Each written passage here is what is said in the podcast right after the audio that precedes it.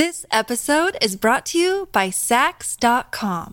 At Saks.com, it's easy to find your new vibe. Dive into the Western trend with gold cowboy boots from Staud, or go full 90s throwback with platforms from Prada. You can shop for everything on your agenda, whether it's a breezy Zimmermann dress for a garden party or a bright Chloe blazer for brunch. Find inspiration for your new vibe every day at Saks.com.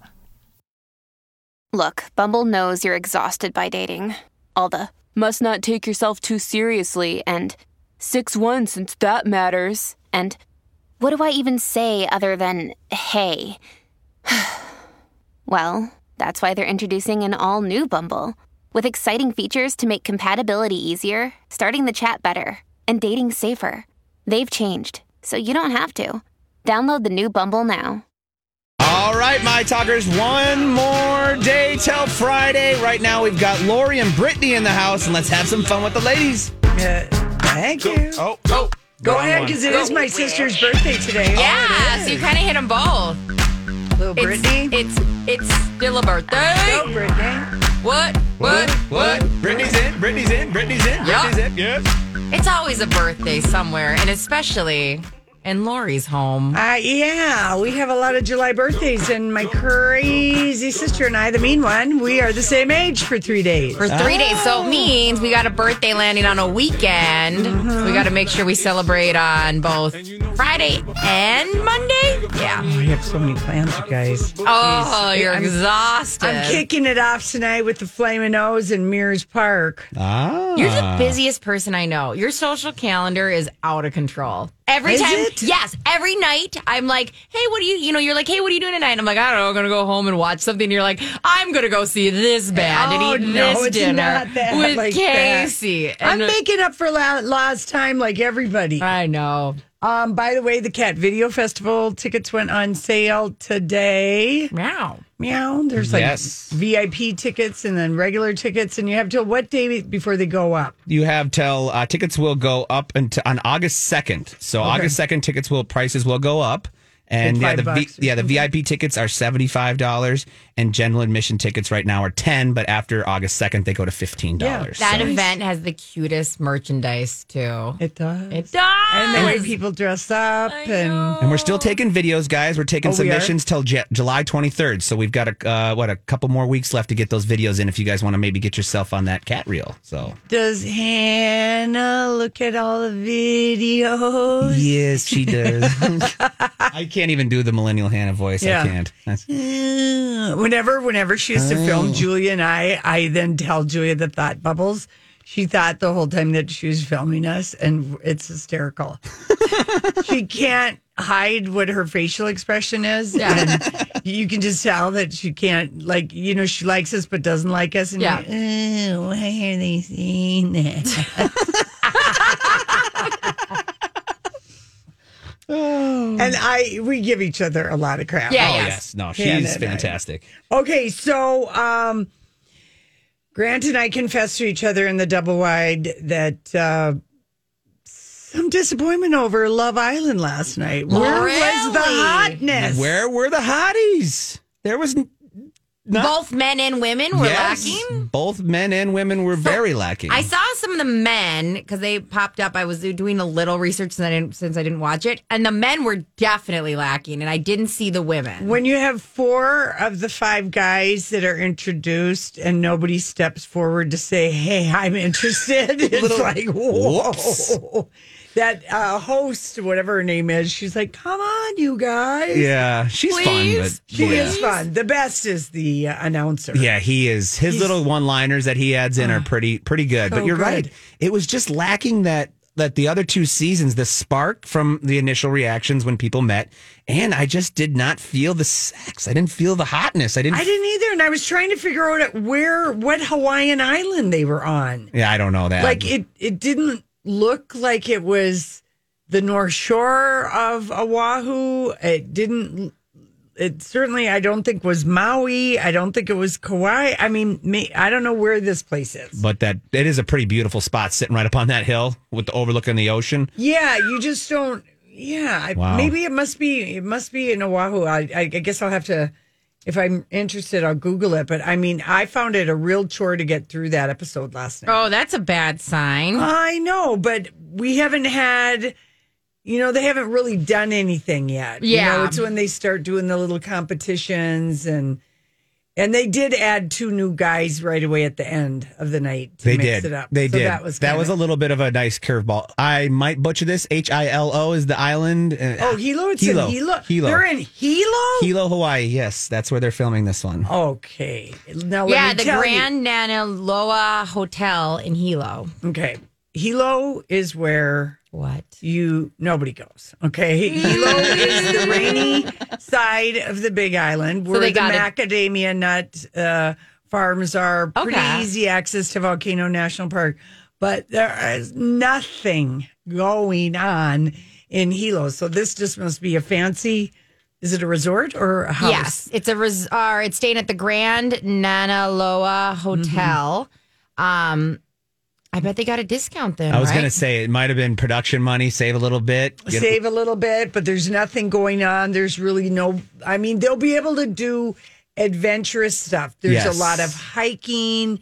There could be some off roading kind of a thing, but there are no, not a lot of people in Hilo. Kona is the, Yeah. the little, the little, uh, like a Lahaina, you know, on Oh, these- that side of the island. Yeah. The sunny side of the island.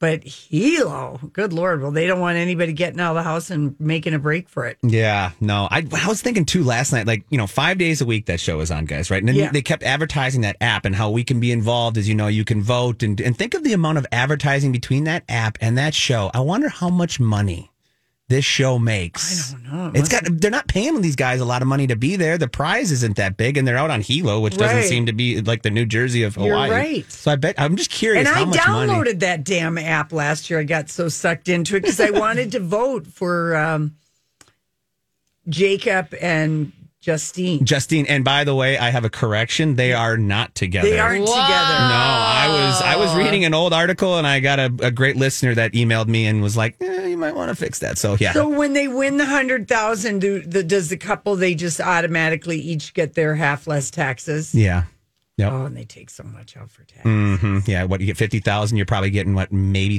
30? 35. Yeah, 35, 30. 35, 32, unless they could somehow had exemptions. you Maybe. know, Yeah. They, they decided to, But- you know, say they're going to exempt. But the beauty with that show is they can always add more people and Yes. they'll get reactions from fans and they'll spice it up. I'm Maybe sure it some was way. a slow recruiting year in the time of COVID. yeah. Yeah. maybe that's it. But did you notice when they were introducing everybody how horny everyone was? Oh yeah, yeah, yeah, yeah. Whoa. I just can't wait to touch somebody. Everybody was just horned up. That's literally the theme of 2021. I can't wait to touch somebody. Hot back summer. Hey, yeah, girl. There you go. Um, All right, listen. When we come back, it's our story we can't get enough of. Our good buddy uh, Roger Friedman got a peek of the Hulu documentary called McCartney Three Two One. We're obsessed with what we're finding out. We'll be right back. Okay, so that's Juvenile and Mannie Fresh. They joined forces with Mia X to give a twist on their song Back That Ass Up, which is from 1999. And they partnered with BLK, a dating app for black singles, to encourage uh, young people to get vaccination, both uh, vax that thing up, both the men and women. So That's I just thought, since we were just talking about a hot, hot vax summer, it's called Vax That Thing Up. It's cool. The video's fun too. They're holding up their cards and Yeah. like, like instead of throwing money out, they're, They're throwing out Vax that. cards. Oh, It's- that's it's cute. Pretty, yeah, it's pretty clever. Okay, so um, and also really excited. We're talking with Mitch Maguire from Paisley Park, who uh, is uh, managing director there and the curator of the. Um, it's taken a year, I think. It took him a year to do this shoe exhibition that is getting massive Mm-hmm. amounts of publicity. CBS Morning News did something. Yeah, Rolling so Stone, Jon Bream. we looked at some of the, uh, these are Prince's shoes. Yes. Um, we looked at some of them and they are gorgeous. Yes. And they, they were talking about how they would have to save fabric from the outfit because he'd always want the full look. You'd always Yeah. have to include extra fabric for the shoes. And you could tell, like, you look back and you're like, yes, th- that was a thought out look. Yeah, long lean line. So we're talking to Mitch at three thirty today. Um, And um, okay, so this I guess I had forgotten this because we were kind of excited about the Peter Jackson documentary, the Let It Be, the last, you know, time that the Beatles were together. And that got bumped. It was going to be in August and it got bumped to like November. So Roger Friedman from Showbiz for uh, uh, 411 um, writes that he just finished the first of six 30 minute segments produced by Rick Rubin that will debut on Hulu on July 16th. And it's called McCartney 321. McCartney has never written his memoir. He's been offered. Yeah. He's not interested in doing it. So Roger said, you know, one of the things uh, about this is that um, we're getting um, stuff from Paul that he's never read before, seen him doing interviews. And he said the films are in black and white. Rick Rubin looks like a cross between Methuselah and a Swami with a long ZZ top white beard. He's wearing shorts. They're mostly standing, sometimes sitting in front of a console. And it's just the two of them. So for McCartney, who has not, like I said, written a book and is kind of dodgy in interviews as far as like, you know, sharing, Yeah. going in depth, he is giving an oral history. So at 79, if you're a fan, this is it. This is all you need. This is what you're going to get. In the first episode, they talk about Michelle and how it was composed, and how McCartney says they all wanted to be French, and he was inspired by an uh, an Edith Piaf song. He says he tells Rick Rubin in this first episode that Sergeant Pepper came about because he misheard his roadie ass to pass the salt and pepper. Oh. And he thought, he said, Would you pass me Sergeant Pepper?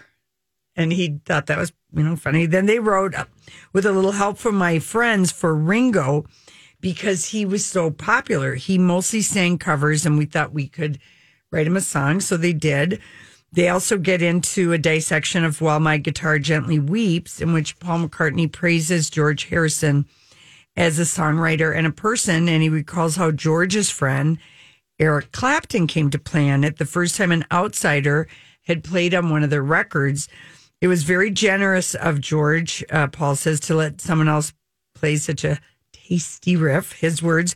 But that's the little guy I met on the bus when they were 15. It was just magical. This is Paul remembering this. And of John Lennon, Paul recalls that in the early days, then when they would fight, he'd call Lennon Four Eyes. I mean, such a 50s, okay, insult. And John would call him Pigeon Chest. He said, because maybe my chest wasn't so developed. But uh, Roger writes, he was just blown away at the first episode and how satisfying it was to hear Paul be so relaxed Yeah. and share all this stuff. So it doesn't seem like there would be any other way to get these stories. Like this is this is on his terms and it's perfect. And because of that, you're going to get something authentic. If somebody were to wrote his book, you know he wouldn't have been all in.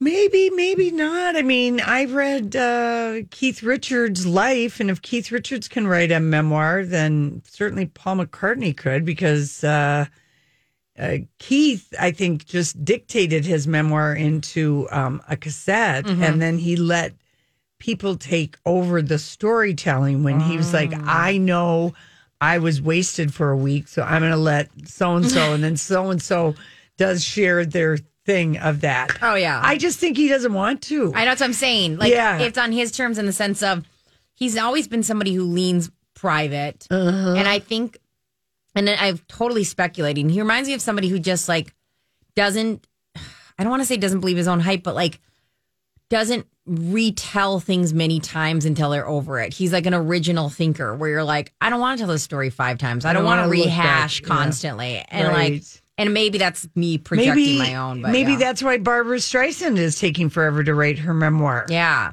There's something about that, right? Because I I I definitely know people who can retell stuff really well. Mm-hmm. And I have a problem with at some point I, I'm over telling that same thing. Yeah, you don't want to read. Yeah. yeah. So And I- I'm I'm on the same stature as them. Of Are cour- you? Of I, I just think maybe Paul McCartney just doesn't want to. Like you said, Yeah. for whatever reasons, Yeah. he's just like, I'm lazy. I don't want to do it. Yeah. Private. Seems yeah. like a lot of work. It seems like a lot of, and it's like all, and and he seems like somebody who wants to be able to follow their passion. And you're This episode is brought to you by Saks.com. At Saks.com, it's easy to find your new vibe. Dive into the Western trend with gold cowboy boots from Staud, or go full 90s throwback with platforms from Prada. You can shop for everything on your agenda, whether it's a breezy Zimmermann dress for a garden party or a bright Chloe blazer for brunch. Find inspiration for your new vibe every day at Saks.com. Another day is here, and you're ready for it. What to wear? Check. Breakfast, lunch, and dinner? Check. Planning for what's next and how to save for it? That's where Bank of America can help. For your financial to-dos, Bank of America has experts ready to help get you closer to your goals. Get started at one of our local financial centers or 24-7 in our mobile banking app. Find a location near you at bankofamerica.com slash talk to us. What would you like the power to do?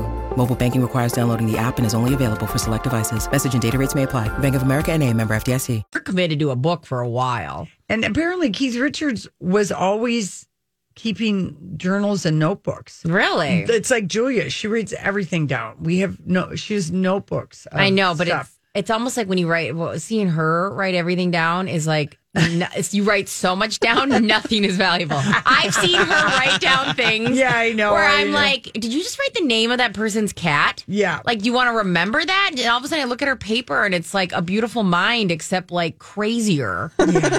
I know. God bless her soul.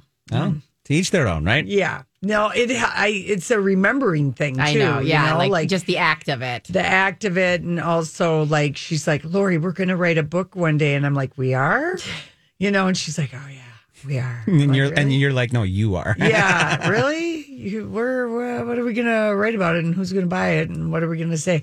You, Oh, you guys have would have a lot of great stories to tell. I'm sure. Yeah. Oh gosh, I bet you you guys could have some fun. Well, we'll rem- need her damn notebook. Yeah, right. and, and it's uh, more than notebooks. It's like these scraps of papers Yeah, I around know. the office, and I'll start collecting them if I get a cut. I did keep for a while a notebook of like just like funny things that we came up with, like Yeah. when we would be on the air or whatever. And then it just got to be like I was lazy. I just stopped doing it. You know, like one time I came back from a girls' weekend and our our friend Lisa had made the declaration that a woman didn't need to worry about um, the size of her stomach as long as her uh, bits were bigger than her stomach. You know, so like that's I was like, yeah, so that's a pretty good. Uh, Pretty, pretty good rule of thumb. Yeah. I need He's to like, get. yeah, you don't need to worry about it as long as your bits are bigger than your stomach.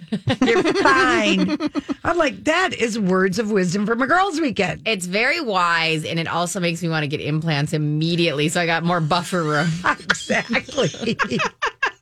First time, I'm like, it's yeah, so true, Grant. Us flat chested girls are screwed. we got to work harder. It's We gotta work exhausting. Then I need to get a boob job too, guys, because mine's sticking out farther than mine. So. Oh my. Mm-hmm. Yeah, yeah. Well, at least what would you say before the show? At least we know that people are into our personalities, and I, even that. I mean, mine's not great all the time, so I got to work on that too. Oh, Uh, are you kidding me? Oh, Grant, you are like the most happy-go-lucky, fun person to be around I've ever met in my entire life. Don't tell me, unless it's at home, it's different. Don't tell me you have a bad attitude. 'cause You have a I do a fantastic lot of attitude. drugs before I come here. That's the key. Ah, we have a special treat for you guys if you're hanging out with us today. We are delighted. We have Mitch Maguire, who's the managing director of Paisley Park and the curator of the Beautiful Collection, which is an exhibit dedicated to Prince's iconic footwear. Hi, Mitch. How are you? We are good. My gosh, everyone wants to talk to you about uh, Prince's shoes. We've seen you Rolling Stone and Elle and CBS, and now you're on the Lori and Julia show. We've reached the mountaintop. yeah, right. Okay, so um, talk to us about um, this shoe collection because I know I've been out to Paisley Park and there are some outfits. And you see the shoes, and I remember thinking when I was last out there, like whatever it was two years ago for this celebration, oh man, I wonder how many shoes Prince had, and if we'll ever get a shoe thing. And now here we are. You you you guys did it. Was it just did it take forever to put this together? Well, you know, I don't know what your shoe collections look like, but when you're Prince and you have thousands upon thousands of shoes that you've acquired over your lifetime, I guess that's in part why you need a facility like Paisley Park just to house them all. Yeah. Um, but I think you're right. Like one of the things we continued to hear from folks who came through is, of course, they were amazed by his wardrobe pieces, but they were also really interested in, in the fact that he had a pair of shoes custom made to match each and every one Mm-hmm. of those wardrobe pieces. So we thought it would just be interesting for folks to be able to come up close and personal with those shoes specifically because when you look at them, they really are like pieces of art in their own right. Yeah, they uh, were the shoes at were they just all over, or did was Prince? Did he at some point kind of have an archivist or something? I mean, how was he for organization? Well, one of the great things Prince seemingly did for us is keep just about everything that was a part of his life over the years, and it works out great from a museum perspective mm-hmm. now.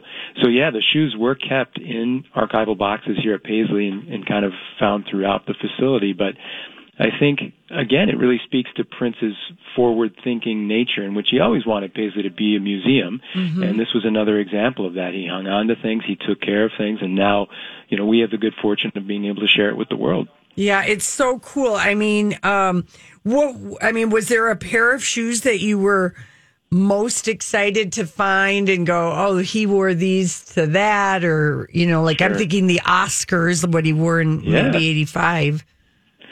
Right. You know, it's it's really tough because it's it's almost like asking what your favorite Prince song is. Right. Uh, there's so many great tunes, and it's really hard to choose. But and the shoes aren't aren't really different, to be honest with you. But there certainly are some that are undoubtedly really recognizable. So the the ones that come to mind, I think, for me immediately are the ones he wore in the Raspberry Beret music video.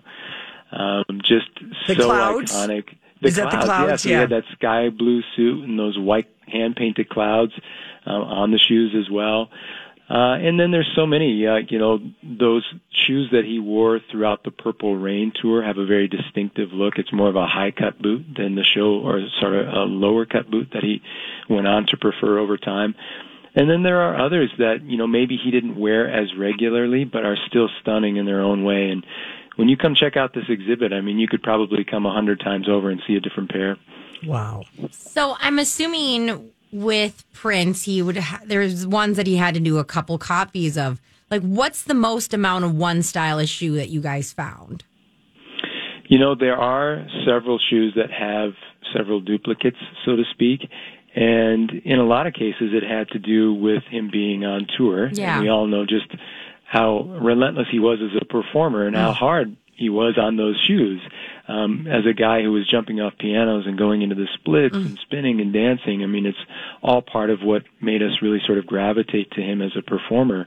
But, you know, in doing that, you you tend to go through the shoes. So it was good to have some backup pairs, and they always brought backup heels as well. And sometimes they had to do sort of quick repairs just to uh, to make things uh, meet for the next night. Would he wear out the toes? It's interesting. So one of the things you'll see with some of these shoes when you come check out the exhibit is the friction burn that has taken place because, you know, for example, when he was going down into into the splits, those shoes would rub against the top of the stage. He'd come back up and of course he was doing this night after night, week after week, month after month. And over time, yeah, it just wore that fabric away and I think one of the kind of fun stories having to do with all of that is knowing that they would have to turn around and do this again the next night. They would sometimes just fill in those friction burn marks with whatever applicable Sharpie color they mm-hmm. had on hand to kind of mask that damage so it wouldn't be seen from stage. Yeah, it's a good. It's a good idea. It's very very clever. So did did Prince employ when he was doing his custom? I mean, did he have a cobbler or shoemaker? I'm not sure what you, what's the mm-hmm. technical term. Yeah, so Prince worked with really primarily five different shoemakers over the years, and it really depended on the era in terms of who he was working with. Uh, there were a couple LA-based shoemakers that he was using um, during the Purple Rain era, for example, and then he used a different gentleman for the Batman kind of sign of the times era. Uh, and then in the 90s, he tended to work with one uh, shoemaker in particular named Kos Kiriako, who's now uh, based out of Cyprus and still runs a, a custom shoemaking company. But there was one guy in particular who worked for a company and still does called Andre Number One, also based out of LA. And he's probably the gentleman who created the most shoes for Prince over time. But he'll tell you, I mean, he's lost count at this point, thousands of shoes. What size was Prince? You know, a little tough to say um, specifically because the shoes were made they're they're Prince size is what Right. they are. They're Okay. made for Okay. Uh, exactly. You know, but I think if we had to equate it to a traditional standard size, it would probably be between a seven and seven and a half in men's. Okay. Okay. So it's small. Well, we knew that. Did Prince ever put lifts in any of his shoes? Well, of course, those heels did most of those lifting That's for right. him. That's true, Uh, so he didn't but- need to. Yeah, the good thing about the shoes, though, is uh, you know they were made, as we mentioned, specifically for his feet. So there was a built-in comfort level to them, Oh. um, which is pretty amazing. I mean, especially when you consider what he was doing in those shoes, it's it's pretty incredible. But um, but he did it, and I think that just speaks to who he was as a performer, and and likely just knew no other way. So, Mitch, working with Prince's shoes, does that make you feel like you have to up your shoe game? well, you know, I told myself a long time ago, there's no comparing anyone to Prince. Like he was so singular, you know, you're not you're not going to get any better than that. So, but there definitely is, I think, a standard in terms of what you wear, uh, how you at least try to present yourself when you work at Paisley, because you you know that uh, quite literally uh, there are some some major shoes to fill. Yeah. Oh, I, you know, I really, how did he, did any of like when you, did you talk to all these shoemakers to, you know, get different stories or whatever? Yeah, it was definitely important for us to um, you know try to ascertain as much information as we as we could. And each one of these shoes has a story of their own. Whether we've unearthed it yet or not might be uh, a different story. But uh, there are two of those shoemakers who are still with us, and we were able to reach out to them and spend some time with them. And and and you know sh- they were gracious enough to share some of their experiences with us. And and that's important because it also helps us just in general here at Paisley kind of fill in the dots in terms of what went on uh, during Prince's uh, life and, and career and, and allows us to tell a more robust story to all the guests who come through uh, and are spending time at Paisley now. I'm curious if you, if anyone, uh, because I love like the shoes that Prince wore. I don't know what the style is, uh, where it you know comes right at your ankle with the zip on the side and that heel. I mean, that is a boot that is in. You know, every woman has a boot like Sure. that. So to be able to have like custom made that it would match a boot. How, how did did he move to that? Did that become his signature shoe? Yeah, it, it eventually did. So, um, you know, in the 90s is kind of when he moved into that specific style of shoe that you're talking about. And, you know, I think one of the really interesting things about Prince and, and the, and the, the boots are a good sort of segue to talking about something like this. But, you know, as an artist who was, you know, so authentic and always committed to his own authenticity, he took something that was traditionally, you know, maybe relegated to uh, a women's particular fashion aesthetic, and he made it his own, you know. And I think in doing so, really allowed others to sort of take stock of of what's authentic about them and give them the courage to go out there and and do that you know and prince was doing this decades before Yeah. it really became part of our mainstream conversation and and I think that's one of the great things he he did for culture in general. Yeah. He got us talking about things that maybe people weren't always interested or ready to talk about. Oh my God! It, it made us wildly attracted to him. I mean, Right. with the high heels, uh, even on the Dirty Minds album, in the underwear and the long coat. I mean, we were like, oh my God, this guy is everything. You know, mm-hmm. he just that that was the thing about him that just brought everybody into, I guess, his circle. Yeah, I would agree. I mean, if you got it, you got it, and there was no doubt he had it. So will the beautiful collection, so the shoe thing, this is it's part of all Paisley Park tours starting tomorrow. So it's just plan a little extra time if you ask me. Yeah, right. so uh, you're correct. It launches tomorrow. We're really excited to be able to share this new exhibit uh, with the world. Uh, we're proud of it, and I think uh, folks are really going to enjoy the time that they spend there, uh, and just in Paisley in general. So what I will say is tickets are going fast. They So are, people okay. Are interested in checking things out. Make sure you plan your trip accordingly. You hit up the website in advance, PaisleyPark.com, and then. The only thing you need to do beyond that is just have a great time. And will we see any of Prince's roller skates? Well, spoiler alert, you might not only see one pair, but maybe two. So, Okay. yep, they're definitely going to be on display. Okay. All right. Well, we're really excited. And I really just, it's been so fun to see. It was fun to see you with uh, I think it was Jamie Yuccas yesterday on Yeah. CBS and Yeah. Rolling Stone, and I know Jon Bream will write about it. But this is Sure. very exciting to be able to see this many uh, shoes and. And then, are you pairing it with like pictures of him in the actual outfit? I mean, is that part of the exhibit? Yeah, so Okay. you know, not only will there be content as it relates to the shoes specifically, but some photos Stories. and even design sketches, which sort of illustrates the the whole concept to completion. And um, there's lots to check out. You know, not only the shoes, but uh, a section dedicated to his overall impact on fashion, some exclusive Prince concert footage, and then some interview footage of a couple of those shoemakers, as I mentioned earlier. Oh, I, I, I'm I'm so excited, and thank you so much for making time uh, to talk to us. This is just very exciting. We appreciate it. Well, I appreciate the opportunity and um, look forward to seeing you both here at Paisley again at some point. Okay, sounds good. Go to paisleypark.com for tickets and for latest announcements. Announcements. You can follow Paisley Park on Facebook, Twitter, and Insta. All right, listen. We come back. We're going to stay in the music uh, vein, and we'll be right back with that. Thanks so much, Grant. Okay, so I do wonder what Prince would have to say about Britney. I think he would be on. He would be appalled about this the Yeah. whole situation. And last night, I finally got a chance to read the whole New Yorker article, the Ronan Farrow and Jia Taran- Tarantino, or uh, that's not how you say her last name, but their story that came out July 3rd. And it's, you know, it's like 20 pages. It's, Yeah, it's a lot. Because I had read, I had just uh, read some recaps of it, but I was curious and down in the story and it, how when did the free Britney thing kind of start to come about? And it was in early 2009 and this dude named Jordan Miller who is a journalism and media studies major in Las Vegas and he ran a popular Britney Spears fan site called Breathe Heavy.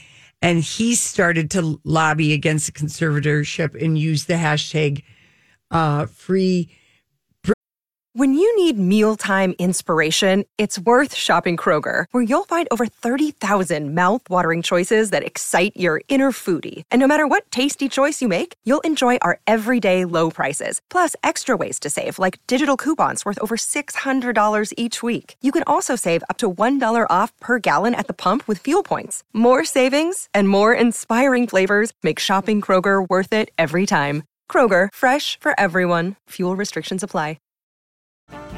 This episode is brought to you by Snapple. Welcome to the Snapple mm, Market Auditory Experience. Close your eyes. Imagine you're walking into your neighborhood store. You make your way to the back and reach for your favorite Snapple flavor. You can't wait. You take a sip. Whoa, that's a lot of flavor. Hmm, what flavor are you holding?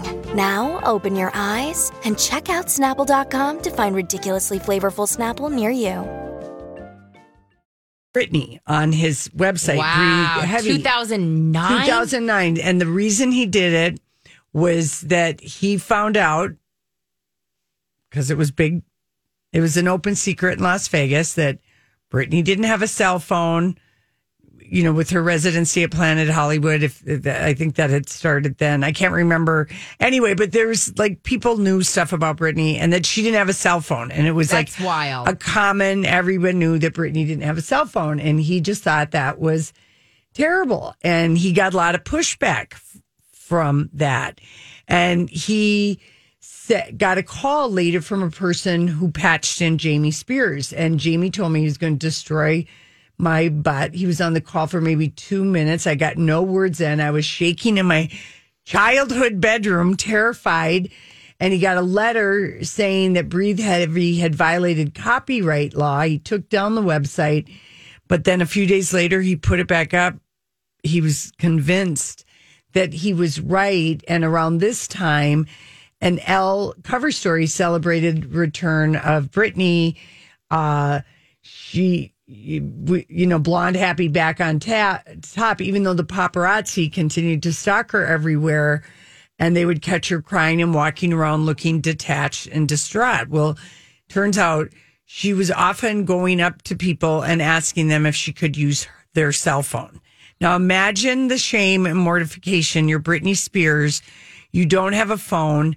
The tabloids, the paparazzi have gotten photos of you. They've made it seem like you're crazy. Yeah. Okay, it's like this. Uh, what It's a just- nightmare! It's just it's constant, right? Like in, I've And seen then- so many stories where people get fired for letting her use their phone. Well, in this story, in this New Yorker story, a producer who'd worked with her since she was in her early 20s said there were no more jokes. Uh, By the end, you know, no laughter. She was very distant. And by the end, she was just let in the vocal booth. She was never came in the room where we were. And recording with Spears had once been effortless. Now it was really hard, almost impossible to get a spark from her in the booth because Jamie wouldn't let her go in and goof around and talk. And in 2012, when she was on the X Factor, Billy B, her makeup artist on the set, who had worked with her before, said she was like almost like a robot. Her head would just be down. We were never ever alone, never unmonitored. Kim Vo, Britney's colorist, went out to dinner with her in 2012 in Vegas and the bill was thirteen hundred dollars. And Britney told him she couldn't afford to pay for half of her half of it, even though X Factor paid her fifteen million dollars uh, a year. And in sealed, you know, court records, we found out that Britney was on a two thousand dollar a week allowance from her dad. And um, many of Britney's friends and employees came to accept and they believed Jamie that she wanted to be more secluded, that she needed the back, but it was all him. And he would like anyone who got close to her, housekeepers, anything. It's a shocking, shocking story. And he broke up a lot of, um, you know, any friendships and or relationships. And yeah, um, uh, people would, you know, they, people would have said, yeah, there were. Pe- I got a phone call from Britney, and I called back the number, and it's some guy at a uh, grocery store in Calabasas, and said, yeah, Britney Spears just used my phone to call you, man. it's so wild, and you're right. It's like a constant. And she, like- and she'd been making money even from the con- like seven years after the conservatorship. She'd been making a lot of money. I don't know. We've got a little bit from GMA on what her mom is finally stepping up and mm-hmm. trying to do something. Here we go.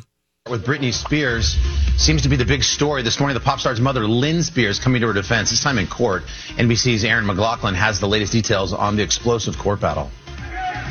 This morning, Britney Spears' mother, Lynn Spears, is joining the fight over the pop star's conservatorship, petitioning the court to listen to her daughter's wishes, and as a first step, grant Britney permission to hire her own attorney. Ah. Lynn Spears, who is divorced from Britney's father, Jamie, the co-conservator of the singer's estate, argues her daughter is able to care for her person, citing Britney's professional achievements and competence while under the conservatorship.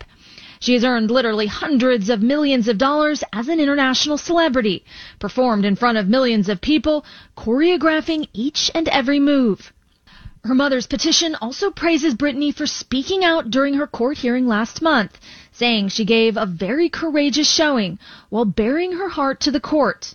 In that explosive hearing, Britney alleged she'd been forced to perform, take lithium, and was prevented from removing an IUD meant to stop pregnancy.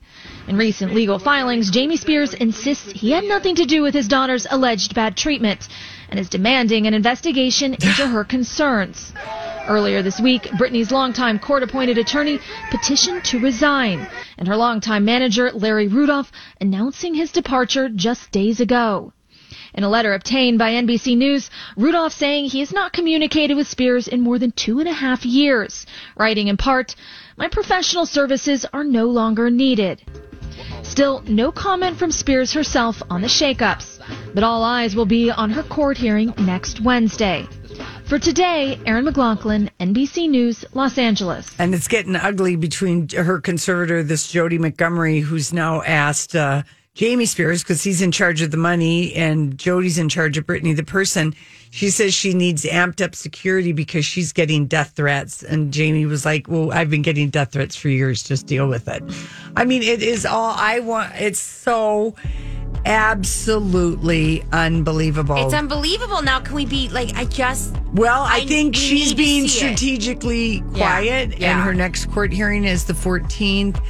And um, this needs to be done. I, I really, I really, I, I really hope the sledgehammer gets taken to this conservatorship. Yeah. man. Oh my For gosh, sure. the New Yorker, your jaw will drop by the end of it. There's so many things in there. All